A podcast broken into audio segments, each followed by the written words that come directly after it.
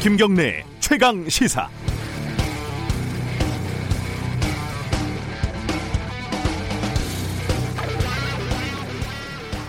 언론에 대한 권력의 탄압이 극심했던 권위주의 정, 권을 거치면서요. 언론 자유를 제도적으로 보장할 필요가 있었습니다. 그래서 만들어진 개념이 자율성, 독립성이었고 KBS의 경우는 2001년 방송의 독립성과 제작 자율성을 보장하는 편성 규약이라는 걸 만들었습니다. 그런데 이명박 정부 시절에요. 권력에 아부하는 보도가 넘쳐나고 있을 때 뭐 노조나 시민단체에서 열심히 문제 제기를 하지 않았겠습니까? 여기서 반전이 일어납니다. 이때 당시에 사측이 들고 나온 논리가 기가 막히게도 바로 독립성과 자율성이었습니다. 시민단체로부터 노조로부터 방송을 지켜야 한다. 이런 해괴한 논리에 편성규약의 독립성, 자율성 보장이 이용이 된 거죠. 피와 땀, 목숨으로 얻어낸 민주주의의 열차에 엉뚱한 것들이 무임승차를 한 겁니다. 검찰 수사심의위원회도 독점적인 권한으로 덮을 건 덮고 키울 건 키우는 자의적인 검찰 수사 행태로 일상화된 국민적 불신을 해소하려는 목적으로 만들어진 겁니다. 그런데 이 제도의 과실을 이재용이라는 우리나라 최고 권력자가 홀랑 먹어치워버렸습니다. 박지원 전 의원이 어제 어, 저희 인터뷰에서 얘기한 대로 개나 고동이나 이제 전관 변호사 좀 데리고 다니는 권력자들은 앞으로 기회만 있으면 수사심의위원회 이런 걸 요구할 겁니다. 검찰이 인권을 나의 인권을 침해, 침해했다고 외치면서요. 이 제도 도입에 관여한 박준영 변호사는 눈물이 나려고 한다고 말했습니다. 죽 서서 개 준다는 속담은 참으로 명언인 것 같습니다. 6월 30일 화요일 김경래 최강 시사 시작합니다.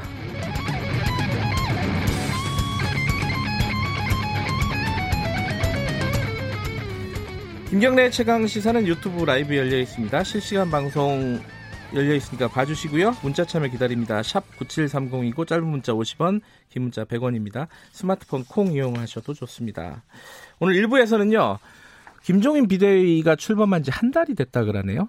어, 미래통합당 이준석 전 최고위원과 함께 평가해보는 시간 마련하고요. 2부에서는 지금 뭐 공수처 출범, 어, 여야 2차 대전 이 조짐을 보이고 있습니다. 이 기한 내 공수처 출범이 가능할까요? 국회 법사위 여당 간사인 더불어민주당 백혜련 의원 예정돼 있습니다.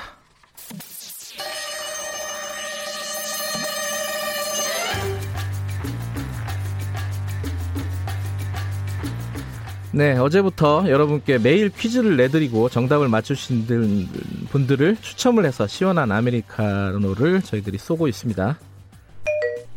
자, 오늘 문제입니다. 최근 일본 정부가 북한이나 중국에 대한 한국의 자세를 거론하면서 우리나라가 이것에 참여하는 걸 공개적으로 반대하고 있습니다. 미국, 영국, 프랑스, 독일, 이탈리아, 캐나다, 일본 등 세계 주요 7개 국가들이 모임인 이것은 무엇일까요? 1번 A4, 2번 G7, 3번 럭키7, 네, 읽으면서도 참 기가 막힙니다.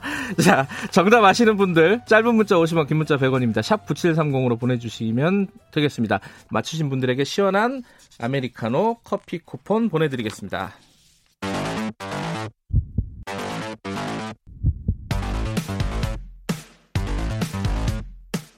오늘 아침 가장 뜨거운 뉴스 뉴스 unboxing 네, 오늘 출근길 비 많이 오고 있습니다. 어, 다들 좀 조심하시고요. 그리고 지금 강원도 앞바다에 풍랑 경보 발효 중이라고 합니다. 안전에 유의해 주시기 바라겠습니다.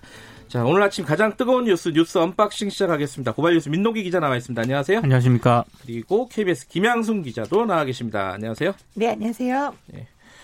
어, 문제가 너무 어렵죠? 네, 샵 9730으로 제가 바로 보내겠습니다. 저희 딸이 보냈어요, 어제. 어. 아, 그러면서 저한테 문자, 문자가 왔더라고요. 방송 끝나고 보니까. 네. 어, 나 좀 추첨해 달라고. 네. 그래서 안 된다고 했습니다. 자, 공정 추첨권이 없잖아요. 예, 공정하게 진행하고 있습니다. 자, 오늘 국회 상황부터 좀 보죠. 이게 어제 될 줄 알았는데 결국은 또 결렬이 됐어요. 상황 간단하게 정리하고 시작을 해보죠. 어, 더불어민주당이 어제 국회 본회의에서 정보위원회를 제외한 11개 상임위원장을 단독으로 선출했습니다. 네. 원구성 협상이 시작된 게 88년 13대 국회부터인데요. 여당이 사실상 전체 상임위원장을 차지한 게 32년 만에 처음이라고 합니다. 네. 미래통합당은 국회 본회의에 전원 불참을 했고요. 어, 민주당은 지난 15일 선출한 법사위원장 등 6개 상임위원회 외에 남은 11개 상미, 상임위원장직에 주로 장관 출신 민주당 의원들을 선출을 했습니다. 네. 어, 이게 왜 안 됐냐? 요게 첫 번째고, 두 번째는 앞으로 보면 어떻게 되냐인데, 왜 그렇죠. 안 됐다라고 다들 좀 보세요. 사실 이게 국회 출입 기자들이 대부분 이제 합의가 되지 않을까라고 생각을 다들, 했어요. 예, 예. 그렇죠. 왜냐하면 그 전날까지 이제 합의안이 구체적으로 어떤 어떤 게 있다라는 것도 나왔고 그렇기 때문에 당일날 이제 들어갔을 때 이제 회동을 하면은 어제 전날 밤에 나왔던 내용이 가결되지 않겠냐라고 했어요. 그 내용이 뭐냐면은 상임위원장에 이제 민주당 11석, 그다음에 통합당 7석을 배분을 하고 전 후반기로 나눠 가지고 전반기 2년은 어 법사위원장을 여당이 선택을 하도록 하고 나머지 2년은 대선에서 승리한 그럼 이제 음. 여당이 되는 거잖아요. 네. 즉 이제 법사위원장은 여당이 우선 선택하자. 앞에는 우리가 여당이니 우리가 하고 대선에 승리하면은 미래통합당이 하는 걸로 하자라는 안이 있었고요. 그다음에 한일 일본군 위안부 피해자 합의 및 후속 조치 관련 즉 윤미향 의원 관련해서 국정조사를 하고 또 한명숙 전 국무총리 사건의 수사 재판 과정을 법사위 청문회를 열자라는 이런 카드 등에 대해서 합의안이 약간 도출된 상태였기 때문에 뭐 이제 합의되겠지라고 생각했는데 막상 어제 김태년 민주당 이제 원내대표 그다음 통합당 주호영 원내대표가 들어가자마자 30분 만에 어 책상을 박차고 나오면서 결렬됐다 라는 게 그러니까 이게 여당에서는 일정 정도 합의가 됐다. 그런데 야당에서 틀었다 이거잖아요. 지금 얘기하고 그렇죠. 있는 주장이 게. 그렇죠. 뭐 네. 주장은 그런데 그럼 야당 입장은 뭐예요, 그러면은? 그러니까 미래 지금 더불어민주당 같은 경우에는 네. 가합이라는 그런 단어를 사용을 하고 가합의. 있는데 예. 미래통합당은 논의는 했는데 합의한 초안은 없었다 이런 음. 입장이고요. 그리고 지금 박병석 국회의장이 중재안을 내지 않았습니까? 네. 2년은 민주당이 법사위원장 맡고 2022년 대선 결과에 따라서 후반기 2년은 집권당이 맞는 안을 이제 중재안으로 제시를 했는데 이걸 미래통합당 의원들이 받아들이지 않았다라고 하고요. 조영 원내대표는 협상 결렬 직후에 상임위원 명단을 제출하기로 했는데 입장을 바꿔가지고 아예 명단 제출을 거부하는 쪽으로 또 돌아섰습니다. 김종인 개입설은 뭐예요? 이게. 이게 사실 예. 어, 조금 부가 설명을 드리자면은 주호영 원내대표가 페이스북에 이렇게 썼어요. 법사위원장 후반기 2년을 교대로 하자라는 의장의 제안이 있었는데 예. 이제 여당에서 2022년 대선에서 승리한 당이 21대 국회 하반기 법사위원장을 차지하자라는 제안을 했다. 즉 너희가 이길 수 있으면 그때 가져가 봐라. 라는 비아냥으로 들려서 굉장히 모욕감을 느꼈고 정말 책상을 엎고 싶었다라는 이야기를 했거든요. 근데 여기에 대해서 이제 민주당의 입장은 가합이라고 했잖아요. 네. 지금 뭐 우리가 뭐 대선에서 이기면 가져가라는 얘기를 처음 한 게 아니다. 네. 그런데 이 뒤에는 김종인 비대위원장이 이렇게 받으면 안 된다. 민주당의 관례를 깨고 법사위원장이 일방적으로 빼앗았다라는 이런 독식 구도를 강조해야 된다. 받지 말아라.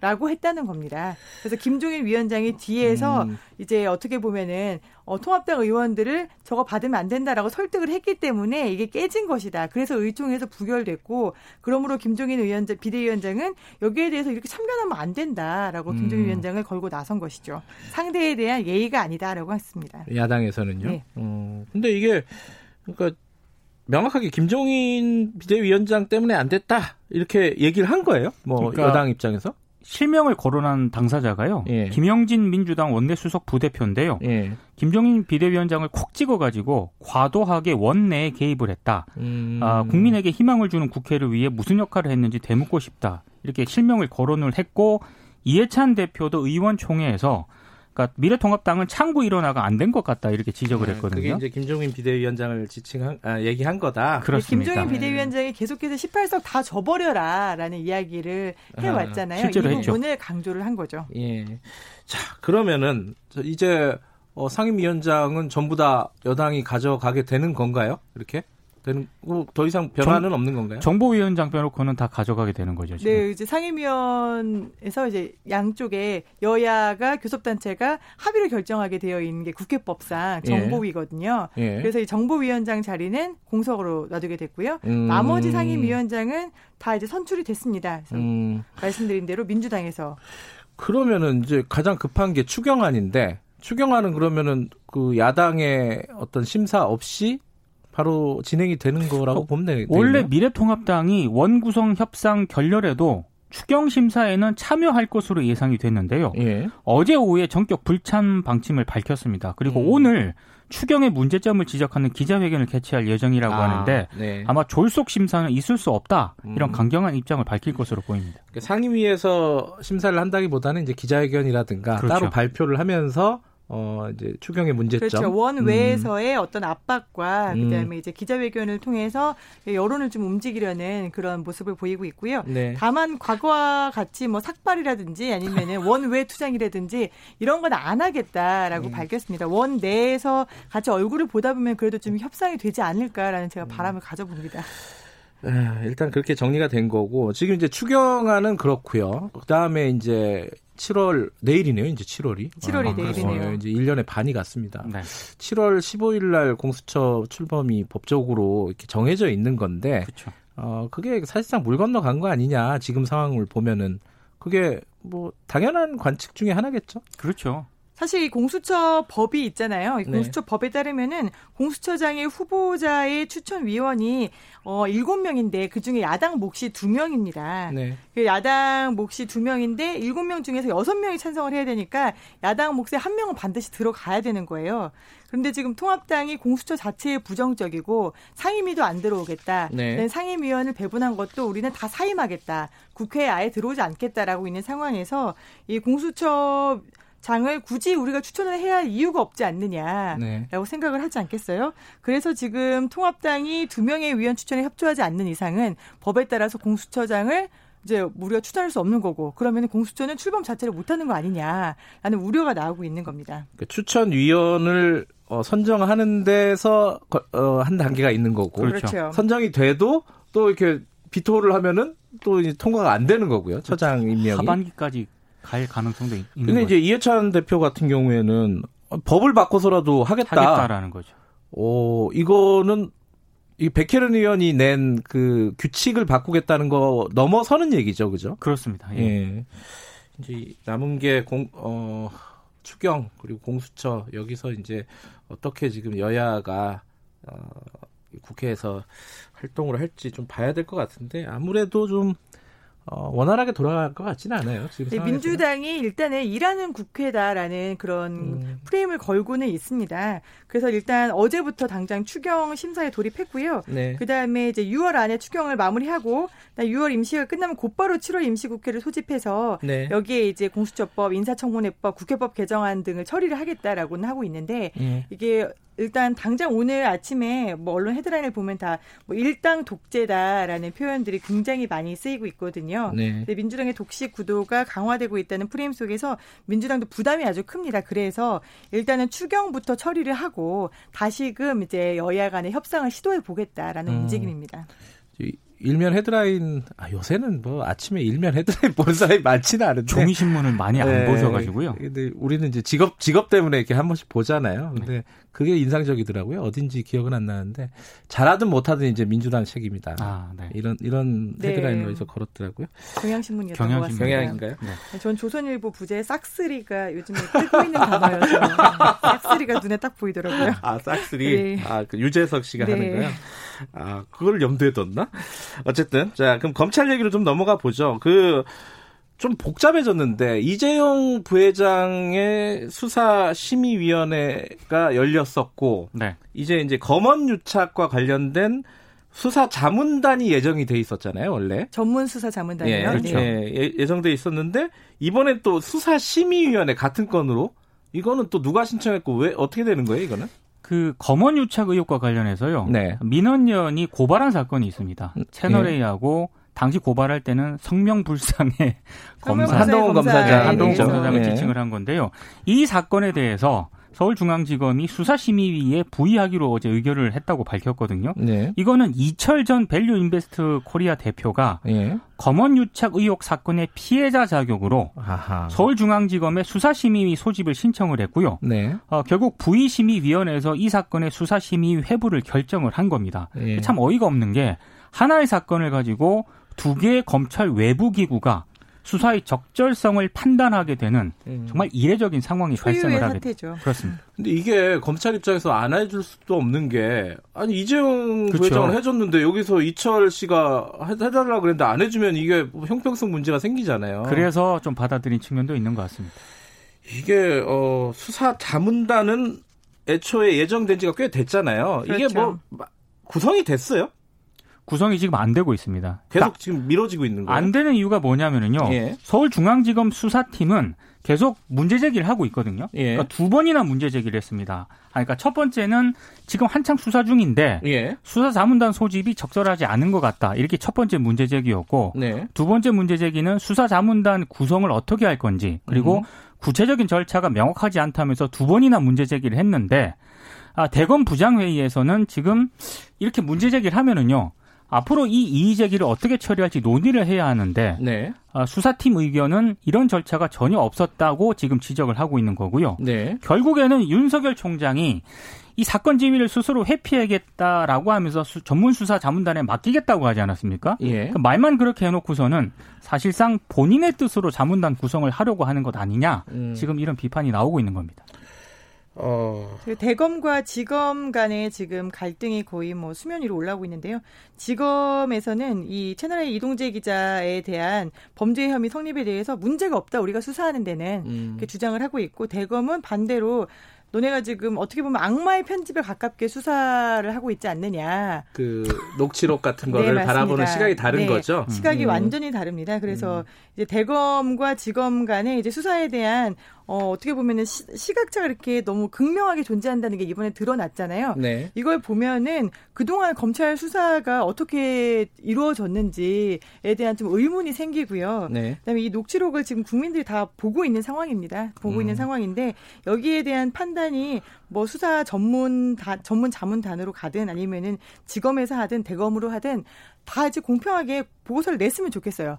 그 보고서를 다 내주고 이걸 투명하게 우리가 봐야 될 것 같아요. 서로 이제 입장에 마찰이 있고 제3의 기구가 생기고 근데 이 제3의 기구도 우리도 믿을 수가 없고 이재용 사건에서 볼 수 있듯이 그렇게 보면 아예 그냥 보고서를 다 제출을 하고 여기에 대해서 좀 투명한 심사를 받을 필요가 있지 않나. 아, 그러면 심사위원회를 네. 심사하는 기구를 네. 또 만들고 그렇죠. 이런 식으로 가면 아. 계속 옥상옥이 될 수밖에 없지 네. 않겠습니까? 수사 하나 하려면 한 10년 걸리겠네요, 이러다 보면. 근데 이제 수사 자문단 구성 있지 않습니까? 네. 이거 수사팀에서는 후보를 추천하지 않겠다고 입장을 밝혔거든요. 음, 이렇게 되면 이제 대검, 대검 니들이 알아서 해라. 아. 대검 쪽 네. 라인들, 특히 윤석열 총장의 입김이 강하게 작용되는 사람들로 추천이 될 수밖에 없는 상황입니다. 아, 지검 대검 갈등 그리고 검찰 법무부 갈등. 야, 이게 참 하루라도 바람 잘 날이 없습니다. 그리고 오늘 좀 중요한 뉴스가 뭐 이상직 의원 얘기도 있고 이스타항공 관련된 거요. 그리고 차별금지법 정의당에서 발의한 것도 있고 요거는 다 인터뷰가 예정이 돼 있으니까 여기서 줄이겠습니다. 두 분 보내드리겠습니다. 고맙습니다. 고맙습니다. 고맙습니다. 고발뉴스 민덕기 기자, KBS 김양순 기자였습니다. 김경래 최강 시사 듣고 계신 지금 시각은 7시 38분입니다. 최강 시사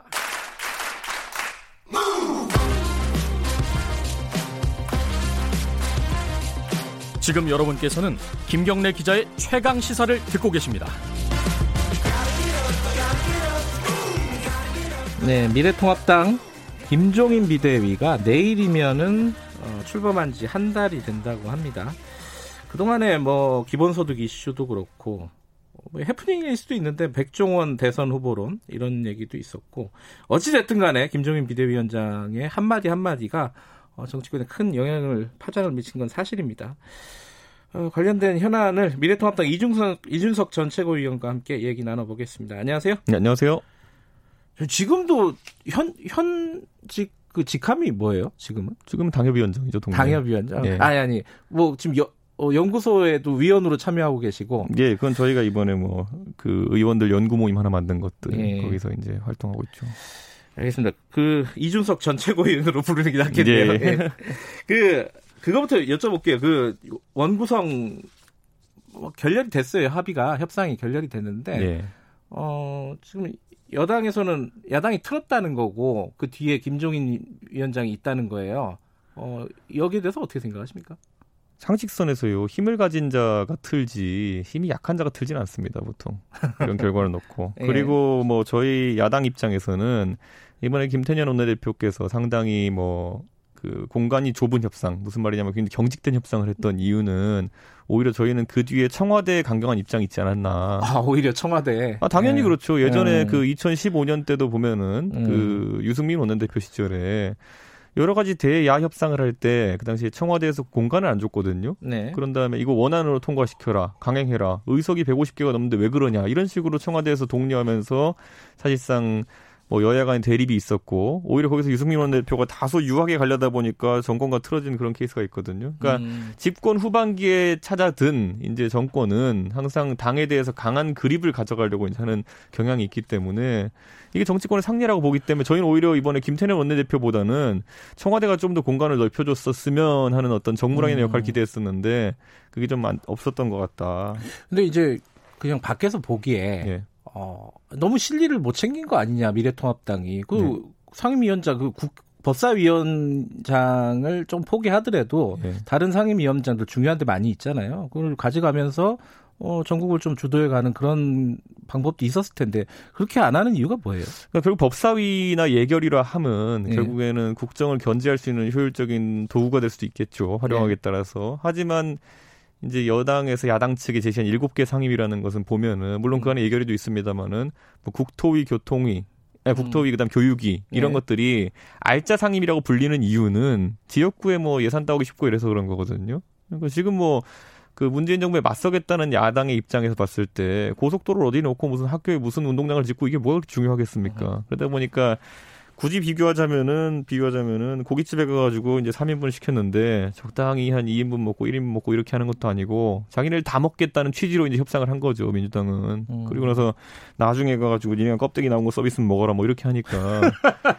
저희 입장에서는 받을 수가 없는 뭐 그런 상황이죠.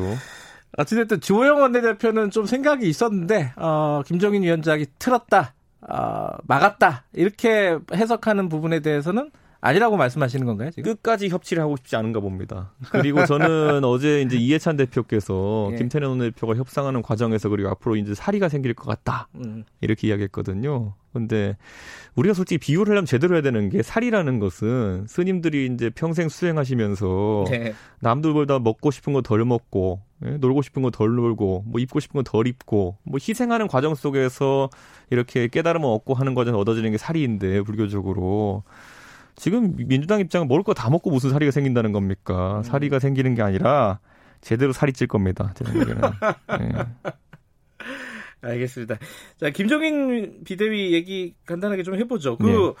한 달간의 평가가 뭐 여러 가지가 있겠습니다만은 뭐 외부적으로 언론의 노출이라든가 네. 주목도라든가 이런 것들은 굉장히 높았어요. 근데 뭐 성, 성과가 진짜 있느냐 이걸 음. 따져보면 또 별 보이는 게 잘 없는 것 같고 잡히는 게 네. 어떻게 평가하세요? 원래 이분이 고공전의 달인이라는 거는 뭐 예. 이렇게 알려져 있었고 예. 상황을 한 방에 정리한 능력이 뛰어나다. 네. 예를 들어 뭐 저희 당내에서 초기에 이제 원희룡 지사라든지 네. 오세훈 시장이라든지 몇 분이 이제 다소 이제 부정적인 의견들이 필요해 봤으나 이 곰이나 코끼리 같은 느낌으로 맞서니까 아무 소위 말하는 흠집도 나지 않고 예. 예를 들어 오세훈 아니 그 원희룡 지사가 네. 이러저러한 반론을 제기하니까 원지사 아 원지사가 네. 반론 제기하니까 원지사가 공부가 부족한 것 같다 이거 끝내잖아요. 그리고 아, 어제만 해도 보면은 예. 이제 많은 세객들이 사실상 그 윤석열 네. 그 추미애 갈등 요즘은 열애 갈등이라고 하더라고요. 네. 그런데 윤석열 추미애 갈등 속에서 평가를 내렸는데 어제 김종인 비대위원장은 검찰총장과 법무부 장관이 그렇게 싸우는 걸 본 적이 없다. 음. 그 다음에 인성의 문제인 것 같다. 이래버리면 이제 상황이 정리가 되는 거거든요. 서로 할 말 없게 만들어 버리는 그런 능력이. 추미애 장관이 아무리 그렇다고 거기 나와가지고 저는 인성이 나쁘지 않습니다. 이러면 그것도 이상한 거잖아요. 음. 그러니까 이 상황 정리 능력이 탁월하다라는 거는 인정해야 될 필요가 있다. 근데 그거는 좋아요. 그 그거는 아마 대부분 다 인정을 하는 부분일 겁니다. 네. 근데 어 당을 쇄신한 건 맞느냐? 지금 쇄신하기 위해서 당의 위 당을 위기에서 구하기 위해서 비대위를 만든 거잖아요. 당의 혁신이나 쇄신이나 이런 부분들이 진행이 된 게 뭐가 있을까? 이거 어떻게 봐야 될까요? 지금 단계는 한 달째니까 그 성과를 논하기 좀 어렵다. 음. 이렇게 보고 인선이 이제 어제부로 이제 여의도 연구원장하고 홍보본부장 만료되면서 네. 이제 사실상 인선 진용이 꾸려지는 단계다 이렇게 보면 될 것 같고요. 네. 이건 아무래도 김종인 비대위가 그만큼 템포가 길다는 것을 의미합니다. 음. 무슨 말이냐면 보통 비대위가 한 3, 4개월 관리형이라면은 당직 인선 그냥 후다닥 해버리고 그냥 할 일 하는데 네. 아무래도 한 1년 정도 농사 지으려고 하다 보니까 모내기부터 시작하는 것 같습니다. 모내기부터 하고 있는 단계다. 예. 지금 뭐 쌀 수확, 수확을 막 얘기하면 안 된다. 아, 그렇죠. 예. 굉장히 그 벼농사 지으려면 단계가 많이 필요하고 네. 다른 작물과 좀 다릅니다. 물도 돼야 되고. 근데 이제 그 백종원 씨를 뭐 대선 후보로 어떠냐라고 이게 농반 진반으로 얘기한 부분 예. 그 얘기는 뭐 많이 됐으니까 근데 그 얘기에서 발전된 게 어디까지 왔냐면은 김종인 대망론이 계속 사람들이 얘기를 하고 있어요. 음. 본인이 나오려고 저런 얘기 계속 하는 거 아니야? 뭐 이거는 어떻게 보십니까? 김종인 하면 떠오르는 이미지 중에요. 예. 그안 되는 건 절대 안 건드린다가 있어요. 어허. 해봐서 안 되는 거는 길게 물고 늘어지지 않는다. 예를 들어 보면은 과거에 새누리당 비대위원 하다가도 네. 박근혜 대통령이랑 마음이 틀어지니까 미련 없이 그냥 떠났잖아요. 네. 그리고 그다음에 문재인 대통령에게 비대위 부탁받아서 한 다음에도 네. 비례대표 의원 할 때만 해도 노욕이니 뭐니 이런 얘기 들었지만은 네. 본인이 이 당에서 할 수 있는 역할이 없다 하니까 비례대표 의원 던지고 그냥 가시잖아요. 음. 그러니까 적어도 제가 옛날에 바른미래당에서 만났던 노 정객 모 씨와 다르게 네. 이분 같은 경우에는 본인의 역할이 다 했다 생각하면은 미련 없이 떠나는 분이고 지난번에 네. 2017년에도 대선에 한번 어, 출마하려고 했던 적이 있어요. 있었죠. 예. 근데 그때 이제 본인이 뭐 여러 이제 부침이 좀 있는 지점들이 생기다 보니까 바로 그냥 접잖아요. 음. 예. 그래도 어 그 마음은 있는 거 아니냐. 그때 이제 내걸었던 캐치프레이즈가 어, 대한민국 비대위원장이었잖아요. 네. 그래서 아니 저는 그런데 솔직히 정치인이라 음. 하면요. 네. 항상 가장 높은 곳을 향해야 된다 봅니다. 음. 예. 가장 높은 곳을 향하지 않고 뭔가 다른 생각들이 이제 들기 시작하는 순간 타락한다 좀 보는 거거든요. 그래서 음. 저는 그거 자체는 전혀 비판할 사안이 아니다. 음. 그런데 그렇다고 이제 가장 안 좋은 점이 뭐냐면 안 되는 거 붙들고 자기 노역을 펼치려고 하는 사람들이 있거든요. 네. 그런 경우만 아니면 괜찮다 이렇게 봅니다. 그, 그 다른 대선 주자 마땅한 대선 주자가 없다 계속 얘기하는 게 결국은 나중에 정 없으면은 말씀하신 대로 지금 생각이 없더라도 본인이 나올 수도 있는 거 아니냐 이게 가능성이 있다고 보세요? 저는 그분은 이제 8년째 네. 이제 뵈면서 그런 단계는 넘어섰다. 음. 70대 초반 다르고 70대 중반 다르고 음. 80대 초반 다르다. 저는 이렇게 봅니다. 예. 여러 가지 현실적인 예. 예, 것들을 고려를 해야 된다. 근데 이제 김종인 위원장이 얘기한 것들이 많이 있어요. 기, 기본소득 얘기도 있고, 뭐 보수에 대한 개념을 얘기한 부분도 있고요. 네. 여러 가지 얘기했는데, 근데 그 얘기들이 말씀하신 대로 주목도는 끌었는데 그게 논의가 지금 제대로 되고 있는 거냐? 아니 미래통합당에서 뭐 기본소득 얘기를 했는데 그거는 저기 뭐 이재명, 박원순 이런 분들이 다 얘기를 이어가고 음. 있는 거고 미래통합당에서는 정작 아무 얘기도 안 하고 있잖아요. 근데 그거는 예. 이제 방향 전환을 보여주는 상징적인 것이지 예. 김종인 장관의 첫 번째 이제 그 꼭 이루고 싶은 과제는 아니었습니다. 그거는. 음. 그러니까 그 이야기들이 나온 형식이 아마 이제 잘 되짚어 보시면은 음. 김종인 비대위원장 취임에 즈음해가지고 네. 저 같은 사람들이 여기저기 라디오 인터뷰하고 다니면서 처음에 뭐 할 것 같냐 그래가지고 뭐 기본소득 담론도 이제 네, 관심 있으신 것. 같고 예. 그리고 뭐 예전에 2012년에 보수 삭제하려다 실패하신 적이 있다 이래가지고 음. 먼저 이제 밖에서 얘기가 추측이 들어가고 그 다음에 이제 기자들이 가가지고 네. 기본소득에 대해서 어떻게 생각하십니까? 그냥 생각을 물었고 거기서 이제 뭐 아주 부정적이진 않은 관점으로 나오니까 그것이 대서특필 돼 가지고 이렇게 담론이 형성된 이런 구조였거든요. 네. 그러다 보니까 김종인 비대위원장이 가장 하고 싶은 일 리스트에 있었던 건 아니다. 음. 다만 이제 인화성이 좀 큰 이슈들이었다. 제일 하고 싶은 건 뭐라고 보세요? 저는 결국에는 이 정당에서 짠맛을 빼는 거 아닐까요? 결국에는 음. 그러니까 기존에 어쨌든 도저히 일반 대중이 마실 수 없는 수준으로 당을 짜게 만들어 버린 요소들. 음, 결국 뭐. 쇄신, 혁신을 얘기하시는 건가요? 저는 지금의 중도화된 메시지 정도만 해도 상당히 효과가 있을 것이다. 한동안 음. 지속되면은. 왜냐하면 김종인 비대위가 들어선 뒤로 뭐 이념적으로 상대편을 공격하는 경우는 없지 않습니까 보면은 음. 뭐 누가 좌파라서 이렇다느니 이런 건 없지 않습니까 보면. 음흠. 근데 이런 것들이 예. 아닌 것 같아도 중도층에 상당히 영향을 미칩니다. 음흠. 왜냐하면 국민들이 뭐 어떤 프레임 잡아서 상대적으로 매도하는 것들 초기에는 그냥 뭐 그 좀 동할 수 있어도 계속 한 가지 노래로 계속 틀면은 네. 피로감을 느끼거든요. 대표적인 게 뭐 토착외고 뭐 이런 것들 예, 예. 한한 달 정도는 부를 수 있는 노래지만은 집권 내내 그 노래 부르고 있으면 저 사람들은 저거밖에 없나 음. 이렇게 되고 좀 짠맛을 강하게 느끼거든요. 근데 보수 쪽도 그런 담론이 몇 개가 있었습니다. 네. 근데 그런 것들 조기에 차단하고 예를 들어 부정선거 담론 같은 것도 보면은 음. 비대위에서 거들떠보지도 않으니까 자연 소멸 단계에 들어갔잖아요. 네. 그래서 저는 이런 것들이 굉장히 중요하다 봅니다. 그 연장선인데 그 요즘 것들 연구소라는 거를 만들으셨죠 당내. 예, 예, 그렇죠. 거기 연구위원으로 참여하고 계신 맞습니다. 거고. 예. 그 하태경 의원도 참여하고 계신 거고. 예. 근데 거기서 이제 얘기하는 것들 첫 번째 담론이 이제 인천국제공항공사 정규직화, 정규직 전환 문제였어요. 예.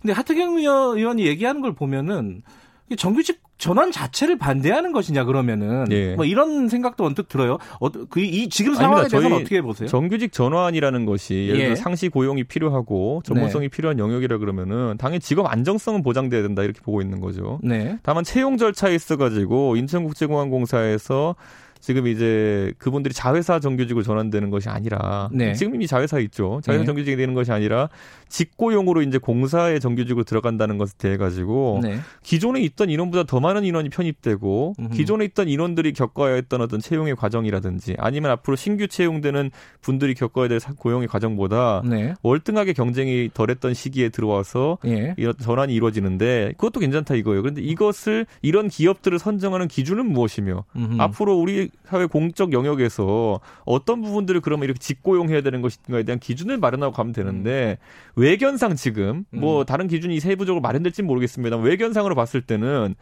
2017년 5월 12일에 대통령께서 취임 직후에 인천국제공항공사를 방문해가지고 발표하신 것 이외에는 음. 그 회사가 사실 다른 특징점이 있는 것은 아니거든요. 음. 그냥 말 그대로 대통령 동지께서 현장 지도로 인천국제공항공사를 방문하시었다. 이거 외에는 음. 아무것도 없는 거거든요. 저는 예를 들어 만약 공공기관에서 연속성이 있다 아니면은 국가의 핵심 시설이다 이런 원칙을 세우면요 음. 당장 우리가 방송하고 있는 이 건물만 하더라도 보안 직렬에 계신 분들 지금 자회사에 고용돼 계십니다. 그렇죠. 그럼 예. 이분들은 어떻게 되는 것이냐에 대한 논의를 이렇게 두서 없이 순차적으로 할 게 아니라 예, 예. 사회적으로 먼저 던져놓고 그 로드맵에 따라 가지고 진행했어야 되는 건데 음흠. 인천국제공항공사가 다소 이제 경영 실적이 좀 좋고 여력이 있다는 이유만으로 보여주기식으로 먼저 이렇게 뭐 선물 주기식으로 이렇게 한다고 하면은 네. 이 뒤따르는 공기업들은 어떻게 되는 것이냐 음. 이런 것들도 앞으로 논란이겠죠. 그 개별 그 인천 국제공항공사의 개별 정규직 전환이 어, 문제가 있다 이렇게 얘기하는 게 아니라 전반적으로 좀 로드맵을 짜자 이런 취지인가요? 그러면? 이제 다른 형평의 문제가 생길 겁니다. 당장 음. 인천 국제공항공사의 그 보안 직렬에 계신 분들이 청원 경찰 전환되는 것이 만약에 어떤 이유에 근거 있다 된다면은 국가 핵심 공영방송국인 KBS의 KBS의 security 계신 분들은 왜 따로 고용돼 있느냐? 음흠. 이거 당장 해결이 안 되는 문제거든요. 네. 근데 예를 들어 이게 공기업마다 사정이 다를 수 있는 것이거든요. 네. 예. 아 시간이 오시면 항상 좀 짧아요. 길게 길게 불러주시면 돼요. 알겠습니다. 여기까지 듣겠습니다. 고맙습니다. 네, 감사합니다. 미래통합당 이준석 전 최고위원이었습니다. 김경래 최강시사 1부는 여기까지고요. 2부에서는요. 더불어민주당 백혜련 의원과 함께 법사위 얘기 좀 해보겠습니다. 잠시 후에 8시에 뵙겠습니다.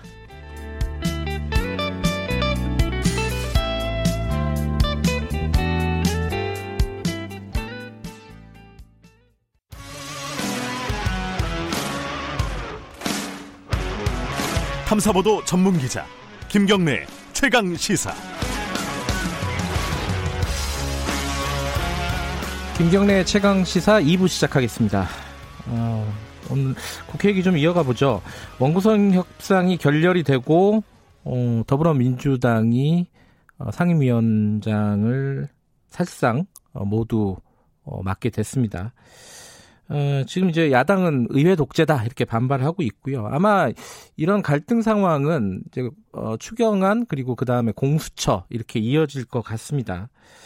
어, 이해찬 민주당 대표는 법을 고쳐서라도 어, 시한 내에 공수처 해결해야 된다 이렇게 강조를 하고 있고요. 지금 더불어민주당 국회 법사위 여당 간사입니다. 아, 백혜련 의원과 함께 이 얘기 좀 해보겠습니다. 안녕하세요. 예, 안녕하세요.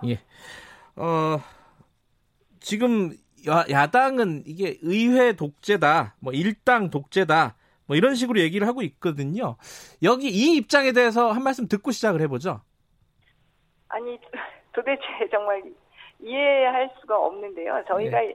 어, 이번에 진짜 어, 18개 상임위원장을 어, 우리 당이 모두 갖겠다고 말한 적이 단 한 번도 사실 없었습니다. 아니, 네. 처음에 했잖아요. 그 네. 아, 원내대표가. 예, 예. 협상용으로 한 얘기였는데요. 예, 예. 네.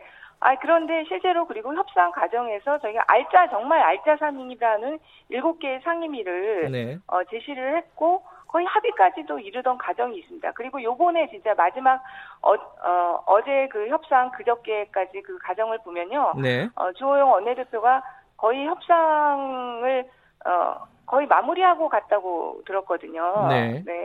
근데 마지막 순간에 그것이 합의가 안 되고 네. 어, 결국은 이런 상황이 된 건데, 어, 이런 부분에서 저희가 무슨 여당의 일당 독재, 의회 독재라는 주장은 일단은 말도 안 되는, 어, 얘기라고 생각합니다. 음. 근데 그 마지막에 이제 조영 원내대표하고 가합의가 이루어졌다. 그런데 어, 어떤 이유에선가 그 합의가 깨졌다. 이게 이제 그 여당 쪽의 주장인데 여기서 이제 김종인 비대위원장이 역할을 했을 것이다. 이런 식의 얘기를 여당에서 하고 있지 않습니까? 이거는 어떤 어떤 구도에서 그렇게 말씀하시는 거죠? 이 부분은? 실제로 이 합의 과정을 보면요. 주호영 원내대표, 원내 수석, 예. 그러니까 어, 원내대표, 원내수석들까지 의장님 주재하에 이렇게 했던 거 아닙니까? 그렇게 예. 했고 밤 사이에는 합의가 그 전날에는 굉장히 잘 진행되고 가 합의문까지 나올 정도로 예. 어, 그런 상황이었는데 예. 의총도 열지 않, 았잖아요 예. 미통당이 의총도 열지 않았고 그냥 밤새 어, 그것이 어, 뒤집혀서 한마디로 안전한 합, 협상 결력 이렇게 된 음. 상황입니다. 그러니까 추측해 볼 수 있는 것이 그 밤새에 어떤 사람들과 논의하고 그 결론을 내렸을까. 음. 그렇다면 당 지도부일 수밖에 없는 거 아니겠습니까? 네. 아, 거기서 김종인 어, 대표가 반대를 하지 않았을까. 아, 음. 이렇게 예, 추측을 할 수밖에 없고요. 그 과정이 음. 이번에만 있었던 것이 아닌가. 지난번 협상 과정에서도 네. 거의 비슷한 어, 그런 스토리가 있기 때문에 예. 어, 여당 입장에서는 그렇게 추측을 하고 있는 거죠. 그러니까 지도부 뭐 구체적으로는 김종인 비대위원장이 아니면은 이 협상이 이렇게 갔을 리가 없다 이런 어떤 상황 논리로 지금 말씀하시는 거네요, 그죠?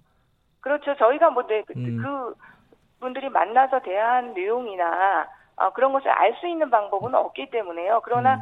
그 과정에서 주호영 당내 당내 기구를 본다 그러면 당 대표 그다음 원내 대표 이 순서 아닙니까? 예, 예. 어, 원내 대표까지 거의 합의했던 것이 그렇게 에, 하룻밤 만에 뒤집히는 거는 음. 누가 할 수 있을까? 그거는 뭐 어, 예상할 수 있는 일이죠. 예. 자, 이제 지금 어찌 됐든 간에 어, 상임위원장을 전부 다 민주당에서 하게 됐습니다.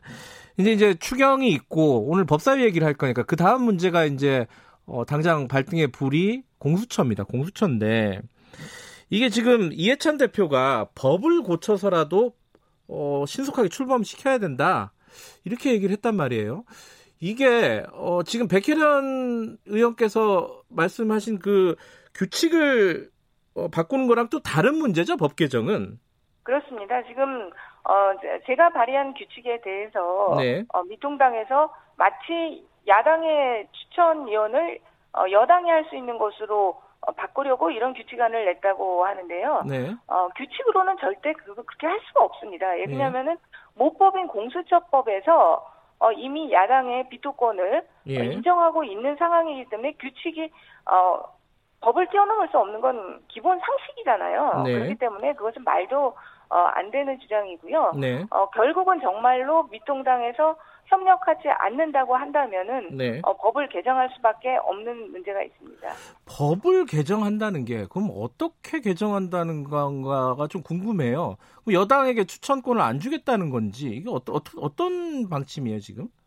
그거는 지금 아직 논의가 구체적으로 된 것이 아니고 여러 네. 가지 그것은 어, 법률적으로 의결 종족수의 문제도 있을 수 있고 추천위원회 문제도 있을 수 있고 여러 가지 어, 법률적으로 검토할 수 있는 방안이 여러 가지라고 생각합니다. 근데 그것이 음. 구체화된 것은 아니고요. 네. 지금 우리 당의 입장에서는 어쨌든 법, 공수처법에 7월 15일 날 어, 출범을 하는 것으로 어, 되어 있기 때문에 네. 어, 법정은 그, 그 기, 기한을 지키기 위해서 네. 어, 최선의 노력을 다하는 것이 국회의 책무라고 어, 보는 입장입니다. 근데 지금 그 야당에서 특히 조영 원내대표는 공수처는 이제 괴물이다 뭐 이렇게 얘기를 하면서 이 공수처장은 어, 대통령과 장관과도 다르게 탄핵 대상도 아니다 이렇게 얘기를 했거든요. 이 부분은 어떻게 됩니까 이게? 일단 공수처와 관련해서는 정말 지난한 어, 어, 논쟁이 있었지 않습니까? 예. 패스트트랙 과정에서 네. 어, 공수처가 과연 어, 맞는 출범하는 것이 맞는 기구냐 예. 이것에 대해서 어, 다양한 논쟁이 있었고 이혼 시비도 있었고요. 예.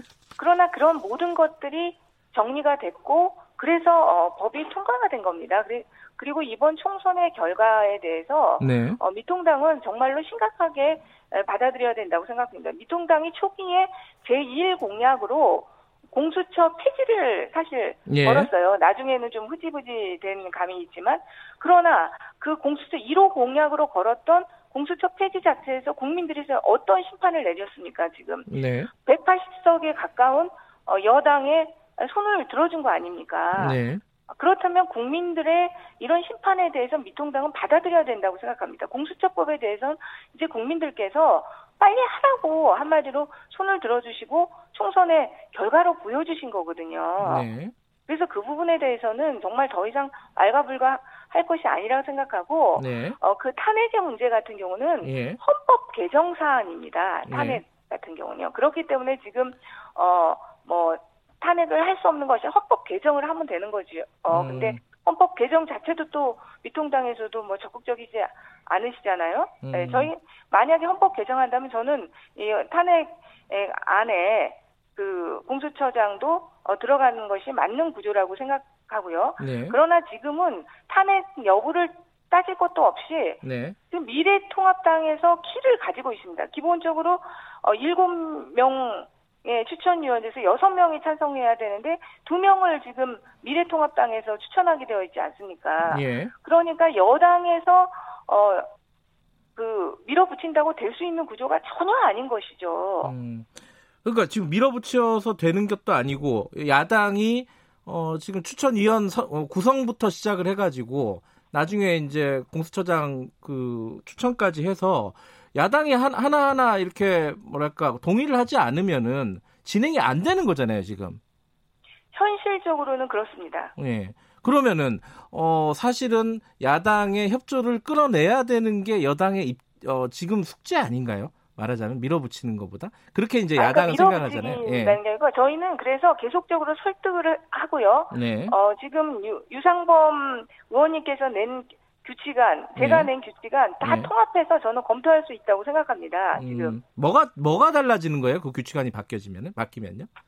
어, 유상범 어, 의원님께서 낸 규칙 안 같은 경우는 네. 어, 교섭단체가 다수일 경우에는 의석수에 따라서 추천을 받아야 한다는 규정이 네. 있어서 한마디로 이제 어, 야당 중에 교섭 단체가 어, 뭐두 두 교섭단체가 있다면 다수인 더 예. 야당이 한마디로 추천권을 갖는다 이런 의미가 강하고요. 네. 어 그리고 어 추천된 의원이 정치적으로 중립을 지키고 독립하여 그 직무를 수행하기에 현저히 부적합하다고 판단되는 경우는 재추천을 음. 이래 할수 있는 그런 조항이 있습니다. 그런 음. 부분들이 있는데 어 저는 오히려 그 의석수에 따라 추천받는 것은 뭐 충분히 논의 가능한 부분이라고 생각하고요. 그러나 네.